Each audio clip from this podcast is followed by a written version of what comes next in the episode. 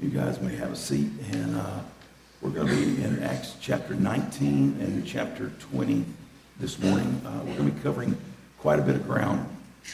So part of it we'll just tell the story, and part of it we'll read the story together. But um, I want us to uh, to cover this ground and, and and get over into chapter 20, where we're going to uh, to be tomorrow, uh, be uh, next week as well. It's it's. Um, I want to remind you real quick, kind of where we've been. Acts chapter 19, Paul has been in the city of Ephesus. Ephesus is a, is a huge city, um, 100, 150,000 people. It's one of the larger cities in Asia at this time. It's a seaport city where it was probably the major seaport uh, in, in Asia. Ships would come in. There was three major roads that headed three different directions that were used to transport the goods and the things that came in through Ephesus. Uh, it was an incredibly important place for Paul to set up church because uh, as travelers would come through Ephesus, they would hear the gospel and they would carry the gospel all through Asia. In fact, comments are made here in this passage in Acts that in the three years that Paul was in, in, in Ephesus, all of Asia was inundated with the gospel of Jesus Christ. Uh, Paul worked in, in the early part of chapter 19. You remember all the, uh, the magicians and those that did the magical arts. Uh, man, they began one by one to be converted and to come to Jesus. They realized that the God that Paul preached was more powerful than any of the magicians' gods that they served. Uh, at the end of the passage we looked at last week, it talked about all the magicians bringing their books and burning them, and that the amount of the worth of those books was 50,000 drachma, 50,000 days' wages. That, that would mean if you had 137 magicians that donated their yearly earnings, that would have been the value of the books that they burned because they realized that those books were of no value compared to the Word of God, compared to the truth of God. And so we see this great big revival sweeping all across Asia. And when we get to the passage that we're going to look at beginning with today, we see that, uh, that the, the economy was being transformed by Christianity to the point that the craftsmen of that day, the men that made their living built around these false gods, were beginning to panic. Just, just imagine this. Imagine if revival could sweep America in such a magnitude that it changed the economy of America. Imagine if, if, revival was sweeping across America in such a way that, that all the producers of alcohol began to panic and go, man, if everybody gets saved, our sales are going to plummet. If drug dealers across America said, my gosh, if everybody keeps getting saved in America, we're not going to have anybody left to buy our drugs. Imagine if, if revival was so great that the producers of pornography began to band together and say, we've got to do something because if Christianity sweeps across America, there's not going to be a man or a woman left to buy our pornographic material. That's the stage that's being set in Ephesus. That, that revival is sweeping across that continent in such a way that those that deal with stuff that didn't belong are starting to panic and starting to wonder what's going to happen to our trade and how are we going to make our profits if people keep turning from these false gods to the true God. And so that's kind of setting the stage for, for where we're at. Uh, they're, they're trying to, to reinforce and to prop up their false God. In, in Ephesus, um, there is this temple to Artemis. It was one of the seven wonders of the ancient world. This temple that we're going to talk about today was four times the size of the Greek Parthenon. It's huge. It had a theater. We're going to talk about know, this mob that was rioting and dragging in some of Paul's uh, acquaintances into the theater. This is not a movie theater that seats 68 people with recliners that pop up and people that bring you food. This is a theater that seats 20,000 people. It's huge. So, we're going to talk about a, a, a, an event that takes place today over this temple that is literally one of the seven wonders of the ancient world that people would travel all across Asia and from all around the world to see. There's going to be a theater involved in our discussion today that would seat 20,000 people in an outdoor theater. This is a huge place with impact on, on, on the continent of Asia. And Christianity is sweeping across it so fast that the workers and the craftsmen of that day are beginning to panic. So look with me, if you will, in Acts chapter 19, verse 21 is going to be a verse that's going to summarize in one verse will summarize the rest of Paul's life. Verse 21 says this. Remember, they just burned all the, the, the magician's books, okay? And, and the word of the Lord continued to increase and prevail mightily, verse 20. Then, verse 21, it says, Now, after these events, Paul resolved in the Spirit, the Holy Spirit had convinced Paul to pass through Macedonia and Achaia and then to go to Jerusalem saying, After I've been there, after I've been to Jerusalem, I must also see Rome. This is the first time that Paul mentions the trip to Rome. Guys, the trip to Rome was going to be the trip that Paul died on. The trip where he was imprisoned and eventually executed. The Holy Spirit at this point is giving Paul a glimpse of the rest of his life. And he's saying to Paul, Paul, things are winding down. There's a few things I've got left for you to do. He, he's over in Asia. He's going to cross back through Macedonia, Philippi, all those regions, back down through Berea, all the way back down to Corinth. And then he's going to set his face to Jerusalem, where he's going to say in chapter 20, the Holy Spirit's warned me in every place I go that when I go to Jerusalem, what awaits me are imprisonments and, and, and beatings and eventually death. So Paul's Paul's reaching a stage, guys, where life is starting to wind down. Paul's not through, and he is not letting up at all. But he's reaching that final leg of his journey, if you will. We're going to see today the rest of his third missionary journey is going to wind up.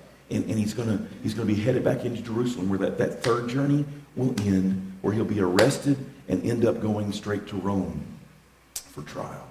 So today is, is, is a, a, short section of Scripture that covers several years of Paul's life. But verse 21 is kind of the summary where Paul says to his followers, he says, Listen, constrained in the Spirit resolved in the spirit. I'm going to pass through macedonia and achaia. Go back and encourage those churches in that in that in that in that part of macedonia over in europe.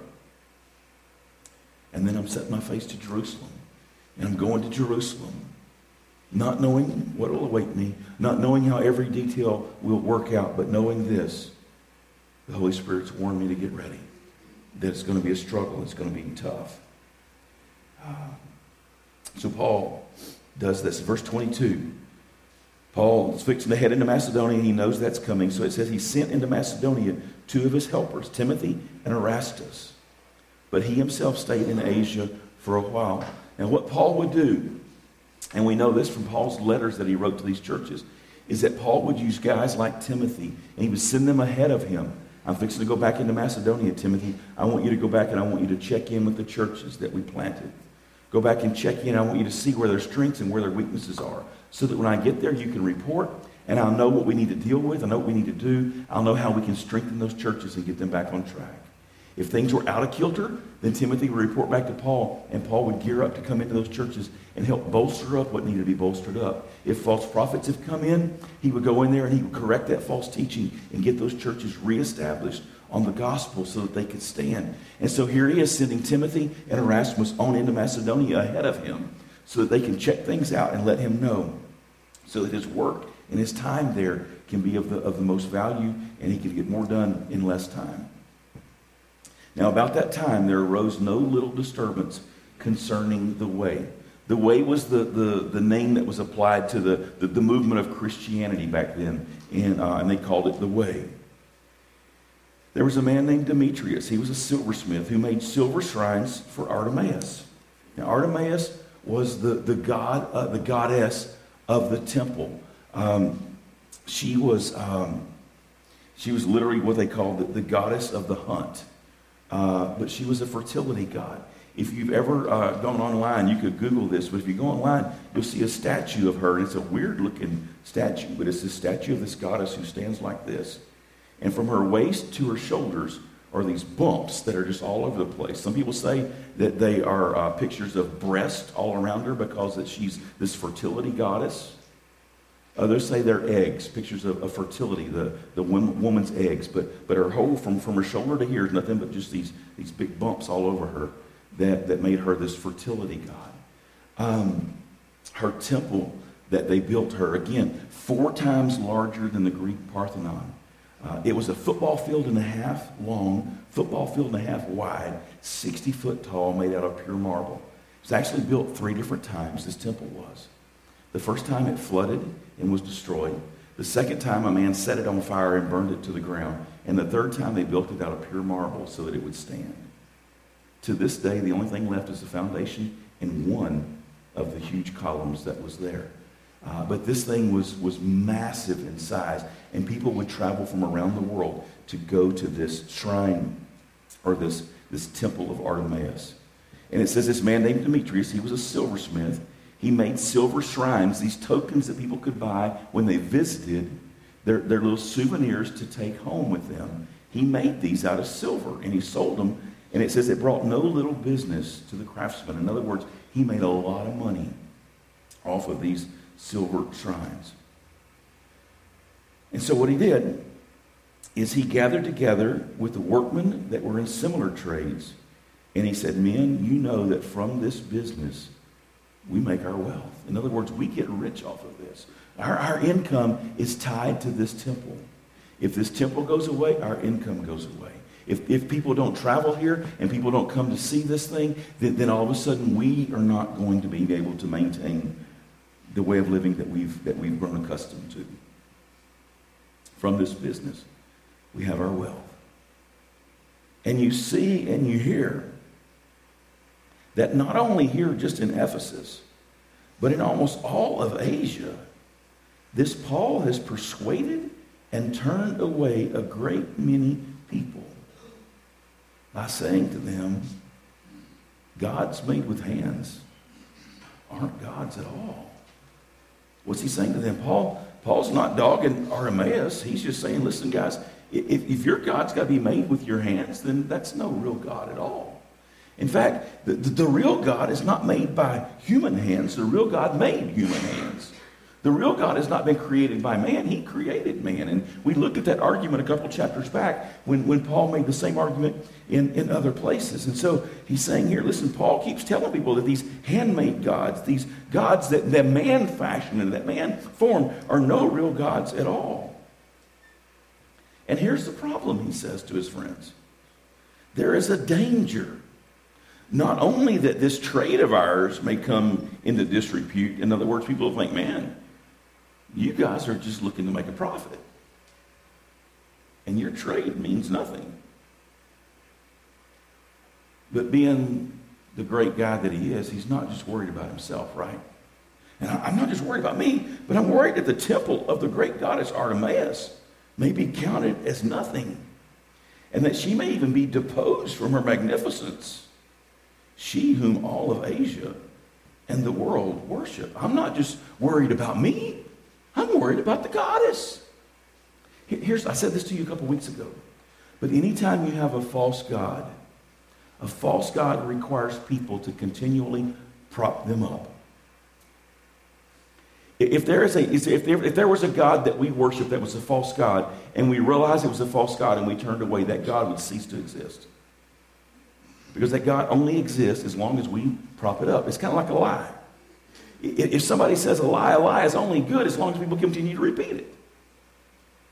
A lie dies when people stop repeating it. Well, a false God dies when people stop propping it up. And he's saying, listen, these people are turning away from the false God, and it's not going to be long till she's not going to be famous anymore. It's not going to be long till people are going to stop traveling here. They're going to stop buying our shrines, and we're going to figure out something else to do. These guys are, are worried, but they're, they're couching it in these these terms to where we're not just worried about us, but we're worried about poor Artemis. Well, if Artemis is the, the, the real goddess, what are they worried about? if she's so powerful and if she's so true, and if people really do need her, what's he really worried about? Well, he's worried that people are turning away. And so when they heard this, they were enraged. And they were crying out, Great is Artemis of the Ephesians. So the city was filled with confusion. And they rushed together into the theater, dragging with them Gaius and Aristarchus, the Macedonians who were Paul's companions in travel. Now, Liz, did you get that, that picture of the, there we go. This is the theater. Now, I'll be honest with you, when I first read this as a teenager, I'm picturing a movie theater like ours where you run up, pull the curtain back, and these guys are giving speeches. This is the theater that they filled. It seated 20,000 people. And they rushed into this theater. They grabbed two of Paul's companions and, and take them in there. Who knows what their plans are? But they drag them into this theater. I mean, this is, can you imagine building this outdoor theater? It seats 20,000 people. We've got college football fields that don't seat that many people. And these guys are dragging them in there. And, and, and this was a theater that was used for a lot of theatrical productions. It would later be used as, as a place that they would bring in the animals to eat people and, and, and do that kind of stuff. But at this point, it's a theater that, that the people rush from the town into this theater to see what's happening. And this great big riot starts. They've got these two men that were, were uh, traveling companions of Paul, and they grab them because they can't find Paul. Well, Paul hears that his two buddies are being drugged into this theater. He doesn't know what's going to happen to them. He don't know if they're going to be killed or, or eaten alive or just what. But, but Paul wants to go in and, and rescue them. And the other disciples urge Paul, Paul, please don't go into the theater. It'll only make things worse. And even the aristocrats, the guys of of, of, of Asia that were the, the, the leading men of the city. They contact Paul and say, Paul, whatever you do, don't, don't go to the theater. It'll only get worse. The town clerk of the, of the local town clerk actually shows up and he's able to quieten down the crowd. For two hours, they chanted, Great is Artemis of the Ephesians. For two hours, they chanted how great their goddess was. Finally, the town clerk, I can put the pencil pusher you know, with the glasses on his head. He comes in and he quietens them down.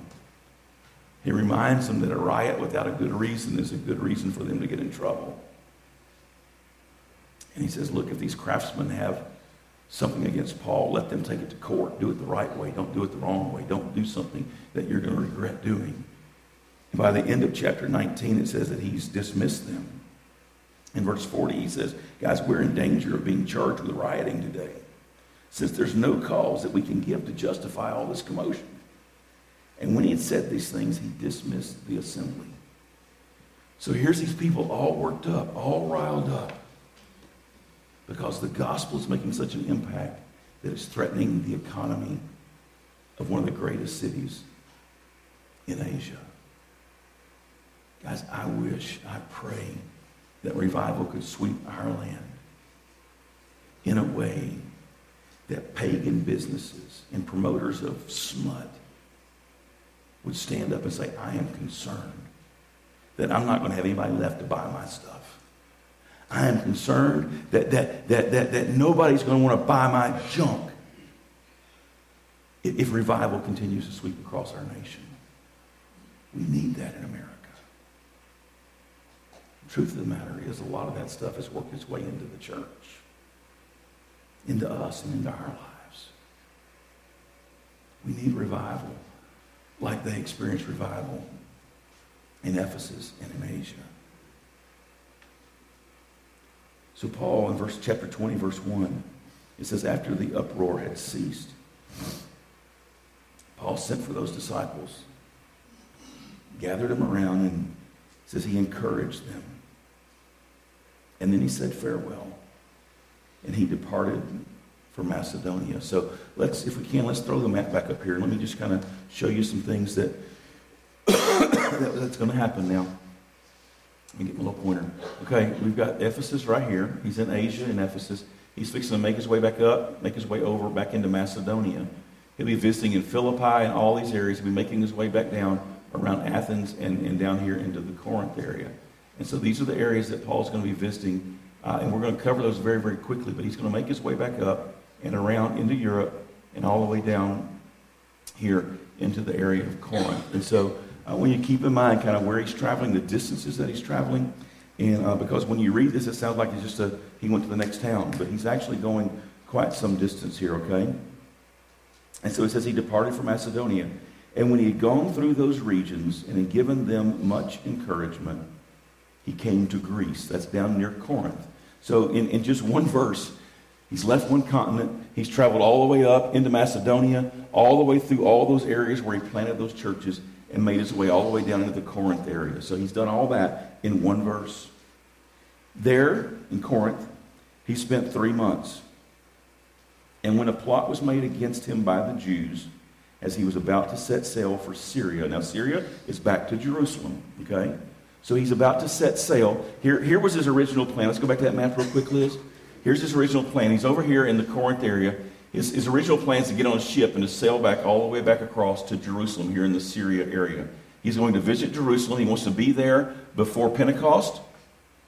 And, uh, and there's where the Holy Spirit told him he's going to be in prison. He's going to make his trip all the way back, all the way over here to Rome, which is on this side of, of Europe. So he's, he's, uh, he's here at Corinth. His plan is to set sail and to make his way back over to here. But he learns of a plot against his life. Now, he's going to travel by land instead of by ship. So it makes me wonder if the plot wasn't something to do with a, a, a that's going to take place during this, uh, this long sail across uh, the Aegean Sea and back to Jerusalem. But listen to what it says. Three months there in Corinth, he was about to set sail for Syria, and he discovered this plot that was made against him. So he decided to return through Macedonia. So what he's going to do is make his way back up through the land, and instead of traveling by ship, we're going to see again, he's going to, he's going to make his way from here back up through Macedonia, all the way back around. And then he's going to catch, here in Philippi, he's going to catch a ship, and they're going to bounce. It's going to be a cargo ship that's delivering some goods all the way back to Jerusalem. So what he's going to do is get on the ship. They're going to make port in all these different places. And they're going to mention a lot of names, this Samos and, and Chipos and Malanthia and all these places I can't hardly pronounce. He's going to hit those things as he goes down this coastline, and then they're going to make sail and head back down here to, uh, to Caesarea, where there's a huge port. So a lot of these names that he's going to say, I, I'm going to have a hard time pronouncing, but so will you. So we're in the same boat, okay? So let's look at what he says, okay? So he, he's getting ready to set sail, but he decides instead to return by land through Macedonia. And again, I think the Holy Spirit's guiding him and leading him in this, uh, in this, in this route. He's going to strengthen those churches again as he goes through. and uh, it, it, gives us verse 4 a lot of the traveling companions that are, that are there with him. It mentions Timothy going with him. But I want to say this to you, okay? As he's going to get back toward Ephesus and meet with the Ephesian elders, Timothy is going to be assigned to Ephesus. Uh, if you'll read in 1 Timothy chapter 1, Paul says to Timothy, I left you in Ephesus that you might build up this church and strengthen what was weak. So we're going to see here that he's going to make his way back to Ephesus as he goes down this coastline. And then Timothy's going to stay in Ephesus and become the pastor, the leader of that church in Ephesus, okay? So they, they set sail, verse 6, away from Philippi, and, and after the days of unleavened bread, and in five days they came to Troas, and, and we stayed there for seven days. So he gets to this town called Troas, and, and that's where he's going to, to begin to speak. Now, again, Paul realizes life was coming to a close that some bad stuff's going to happen. He's going to spend a lot of time locked up in prison. And Paul wants to make the most of every one of these visits, guys. Listen, Paul didn't just go back to these towns to slap them on the back and, and, and check on their numbers and, and, report to the, to the hierarchy how these churches were doing. Paul is there to, to pour into them and to give them everything that he's got. And so Paul sometimes would go late into the night as he spoke and as he preached. And, and in this next story, it's a kind of a, a hilarious story, but it's a, it's a story that reminds us that Paul left everything on the field every day. Look at what, it, what happens here in Troas. Verse 7 On the first day of the week, when we were gathered together to break bread, Paul talked with them, intending to depart on the next day. And he prolonged his speech until midnight. Now, the next time I run long, I'm just kidding. Can you imagine listening to Paul all day? And Paul goes on that night until midnight. He's trying to pack as much in to this visit as he can. He's trying to give them everything that he's got and strengthen them in every possible way. Paul would say in chapter 20, we'll see next week, I never shied back from giving you anything that would have been helpful, from anything that would have strengthened you and encouraged you. Paul is giving it everything that he's got. So here you've got a, a pastor who's full of Jesus. But you've also got a congregation that is hungry, hungry for the gospel. That no matter how much Paul gives them, they just can't seem to get enough. And so Paul speaks on and on and on. And these guys listen and listen and listen. And in verse 8 it says, There were many lamps in that upper room where we were gathered. A young man, young man named Eutychus sitting at the window. He sank into a deep sleep as Paul talked, talked still longer. Overcome by sleep, he fell down from the third story window and was taken up dead.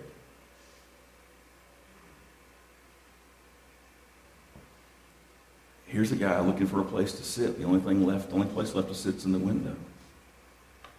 Somewhere around midnight, man, as Paul went on and on about the gospel, this kid falls asleep and falls down three stories to the ground and was taken up dead. But Paul went down and bent over him, and taking him in his arms, he said, Don't be alarmed, for his life is still in him. And listen to this. And when Paul had gone up and had broken bread and eaten and conversed with them a long while until daybreak, and then he departed. Paul spoke all the way through the night, all the way till daybreak. I find it interesting that this kid falls from a third story window, hits the ground, pronounced dead. Paul goes down, revives the kid, and then goes right back to the gospel as if he hasn't missed a beat. And the people are still with him, and they're still listening, and they're still soaking up the gospel as best they can.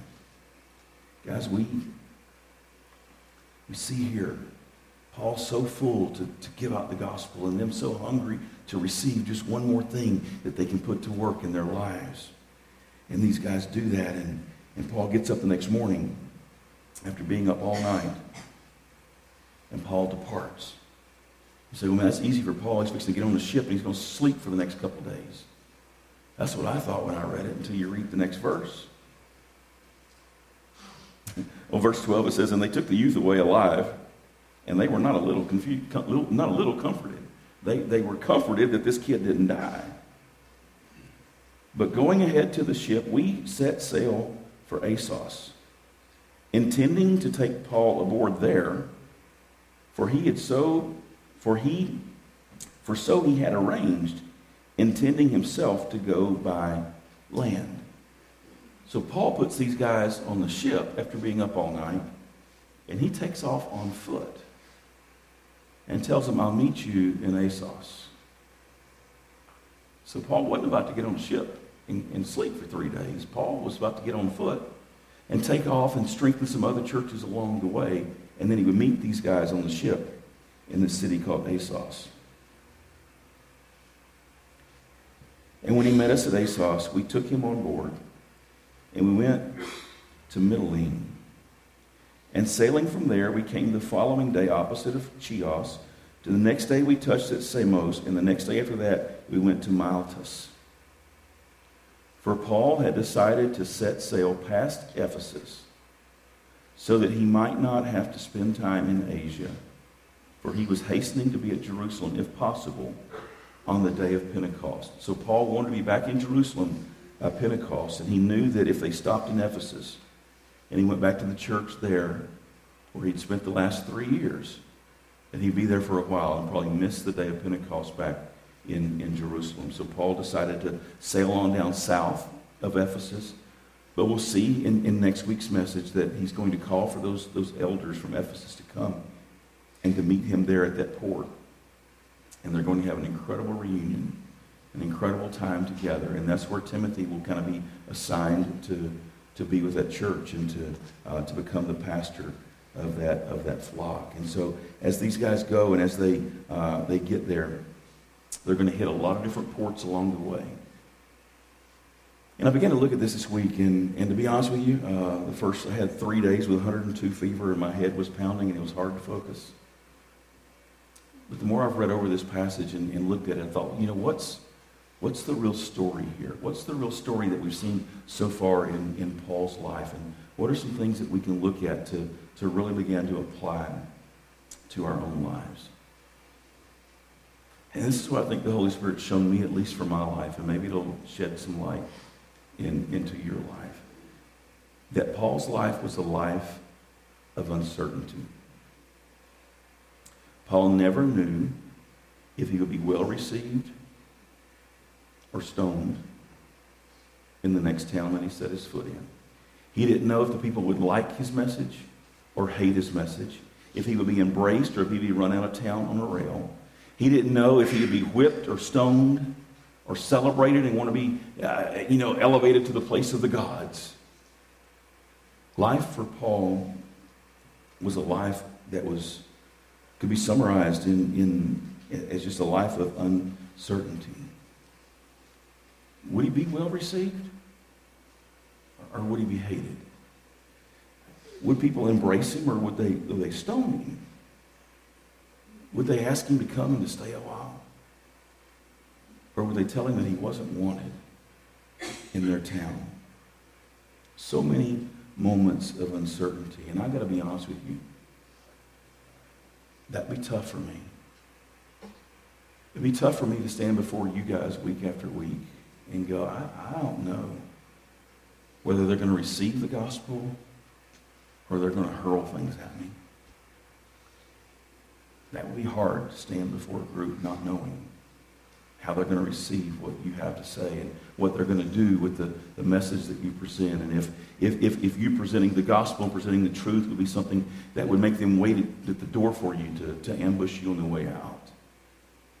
And, and we're talking what we would do to one another would be mild compared to what was done to Paul. His life was a life of uncertainty, but one thing for Paul remained certain.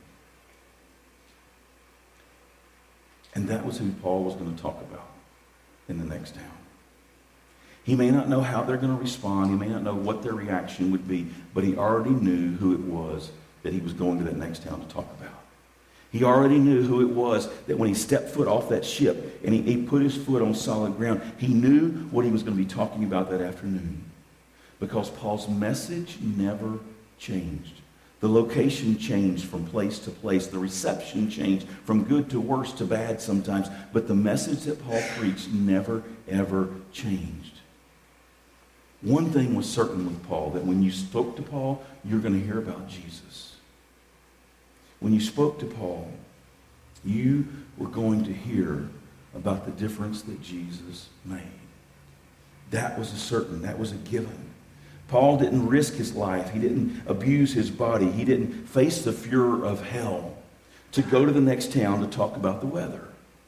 He didn't go through everything that he went through and all the, the beatings and the stonings and the rejections and all of those things to, to go to the next town to talk about the best sports team in town. He didn't show up there to talk about the local economy and ways they might could improve it and tweak things and put more money in their pocket. He didn't go there to talk about the latest national political scandals.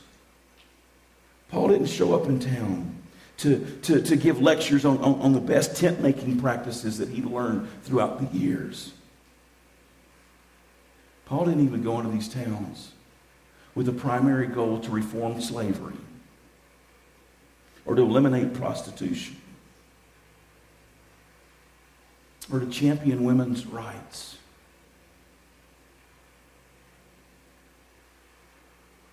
He didn't talk about getting prayer back in the schools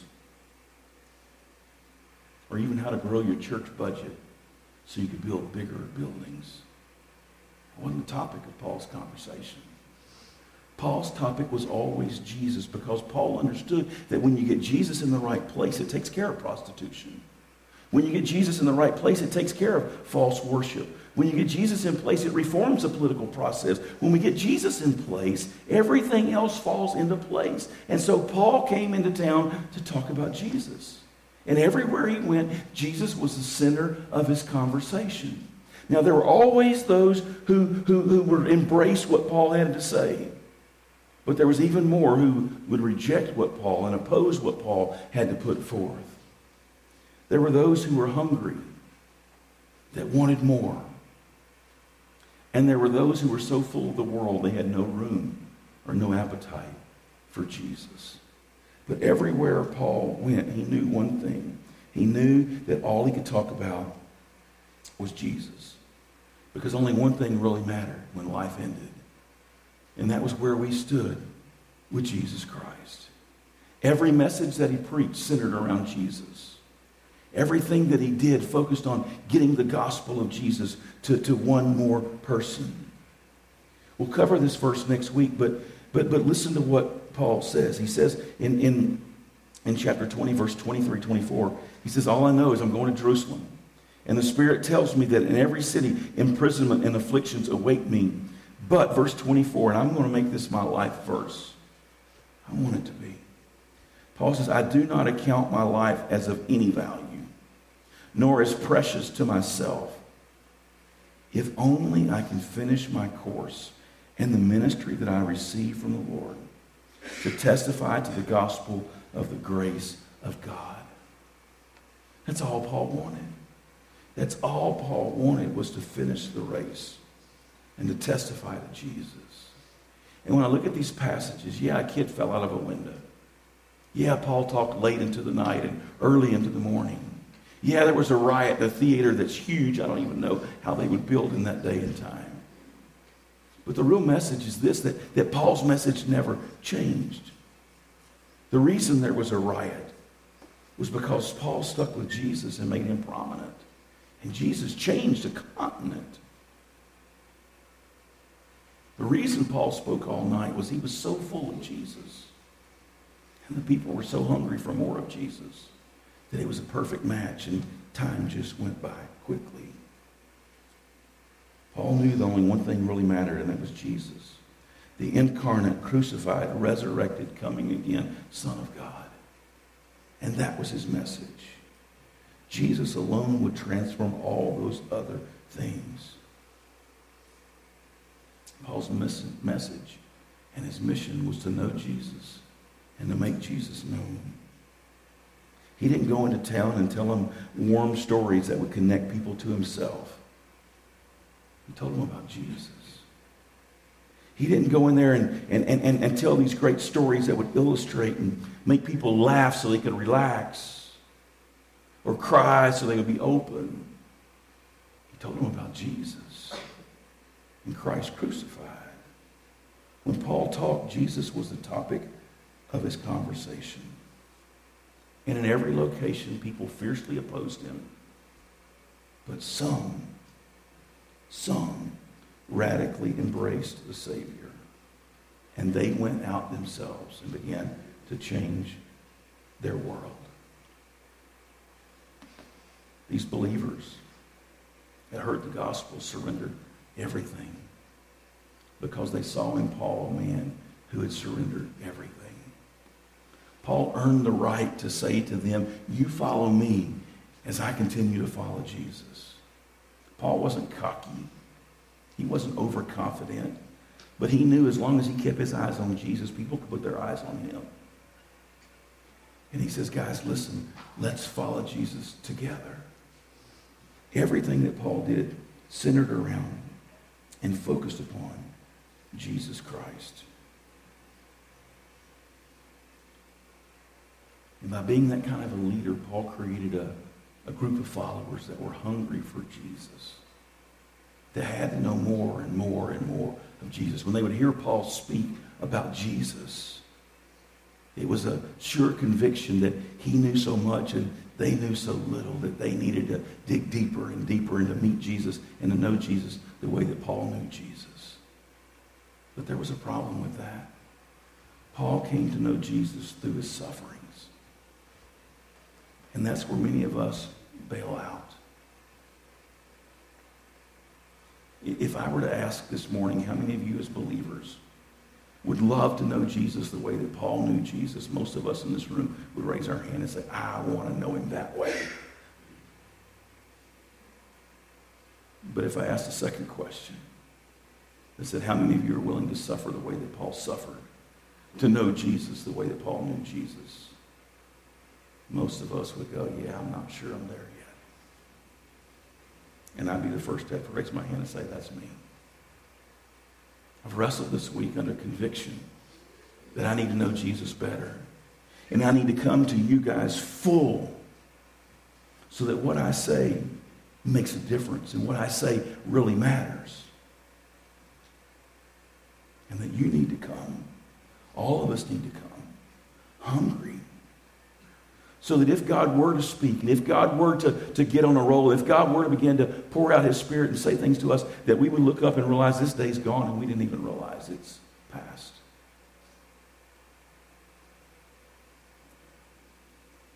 When I read this, I see a pastor that's full.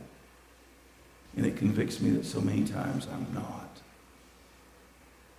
I see a guy who was willing to suffer in order to know Jesus even better. And I try to avoid suffering and somehow think that's going to draw me closer to Christ.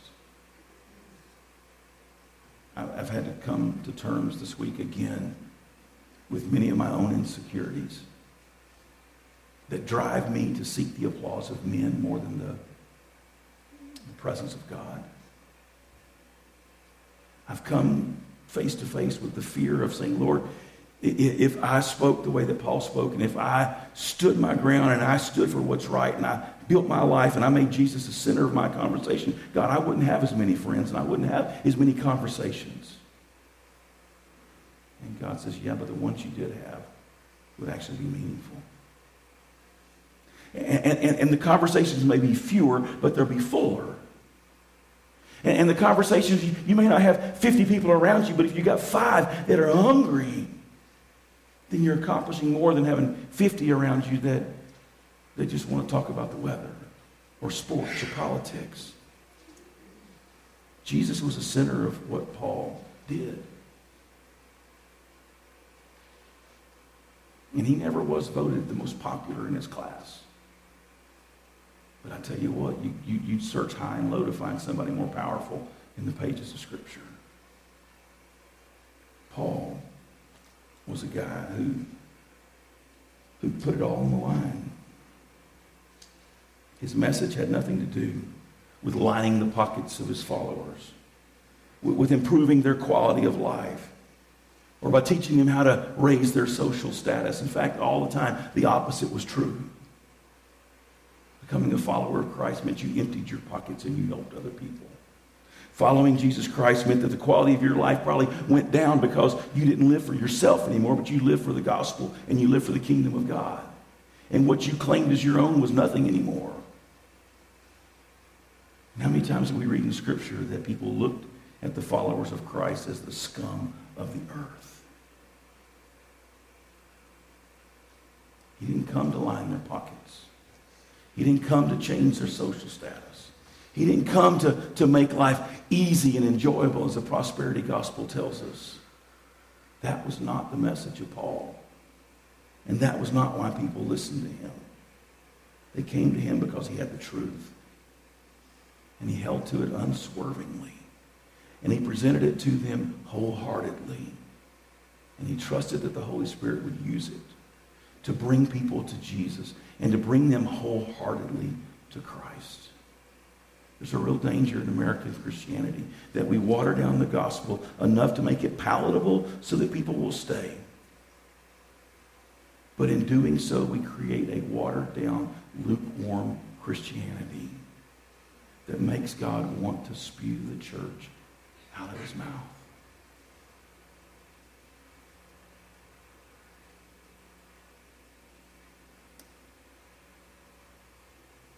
That problem begins right here with me. Church can't be red hot if a pastor's not red hot. And a church won't be bold if their pastor's not bold.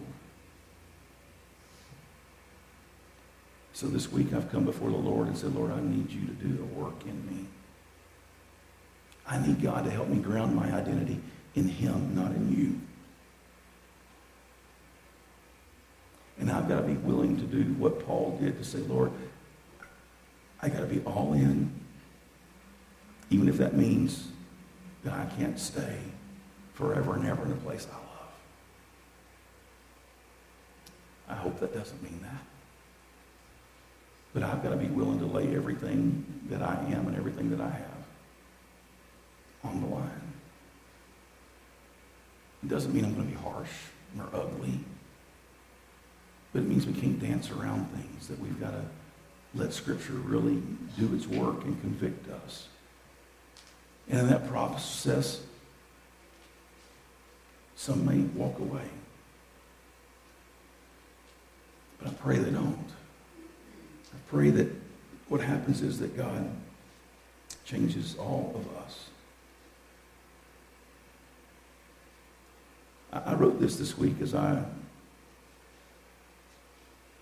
prayed through where I was at in this. I wrote, I've, I've fallen so short of Paul's example. Spent a lot of my time in my ministry talking about many things other than Christ. Seeking to look knowledgeable and skilled in many other things other than Jesus having too many conversations that centered around things of no eternal value instead of centering on the things that can only offer eternal value. I've advocated building deep relationships with lost people in order to share the gospel, not realizing that deep relationships aren't possible apart from the gospel. Jesus has always been a part of my conversation but not necessarily the center or the focus of my conversations. So this week I've asked the Lord to change that about me. I know it's not going to be instant, and I know it's not going to be easy, and I know it's not going to be comfortable. But I want to put Christ at the center of everything that I say and everything that I do. And the only way that Christ can be at the center of everything I say and everything I do is for Christ to be at the center of my heart because it's out of my heart that my mouth speaks. Do you know why Paul had Christ in the center of every conversation? Because Christ was in the center of Paul's life. If you want to know what's at the center of your life, just listen to yourself speak. If it's always I, I, I, I, I, I, guess what's at the center of your heart? I want, I like, I insist, I do, I, I. If it's sports, sports. Listen to what you say, and that will be a mirror to what's at the center of your heart. I don't want to just outwardly force myself to talk about Jesus. I want it to be so rich and so full inside of me that when I open my mouth, that just has to come out. That's what I'm praying for for me. And that's what I'm praying for for you, that we would be so filled with Jesus and so enamored, enamored by what he's done for us that when our mouths open, that just has to find its way into the conversation. I was talking to another pastor this week at a funeral that I did. I guess it was last week now. I spent all week in bed this week. The end of last week. And just in conversation, we were talking about some, some people that we knew mutually. And, he says, yeah, every time I, I, I see this person, he says, it's not long before in that conversation I'm asking them where they're at with Jesus and how things are going with Jesus. And just him commenting about how that he always brings a conversation back around to see how that person's doing about Jesus. I thought, you know what? I don't do that. I talk about a lot of other things. How's your family? Boy, this weather's sure changing, man. Look at the grass is growing. Those are real eternal value conversations. And I thought about that man last night, and I had to send him a text and say, you know, that comment that you made really made me reevaluate where I lead conversations and where they go. I want Jesus to be the center of all that I do. I would like one day to be known as the guy that people said, you know, you couldn't talk to Rob Long without Jesus coming up. I don't care what you're talking about. Somehow Jesus came up. And by the time I die, I pray that that can be said about me. That I wouldn't just try to live it for people to see, but that I'd be so full of Jesus that when somebody bumps into me, Jesus just spills over on them. So I want to ask you this morning where you're at in all this. Because we're never going to see revival sweep America until we strike the match and until it starts in us. We're never going to see God do great works in, in our community until there's a group of people that band together and say, you know what? Everywhere we go, in every conversation that we have, we want Jesus brought in the picture. We want to share clearly the gospel and the impact that gospel can have upon somebody's life. So I'm going to ask you this morning to pray for me as I seek to move this direction. It will cost me friends. It may cost me everything. But I pray that I can say with Paul, that doesn't matter. All that really matters is that I fulfill the purpose for which God's placed me here. And I run the race and finish the course that God has set out for me. And maybe today you would say that you like that same goal for yourself. Let's pray for one another. Let's lift up one another. Let's help one another. And in that process, let's become the men, the women that God's created us to be. Let's pray together.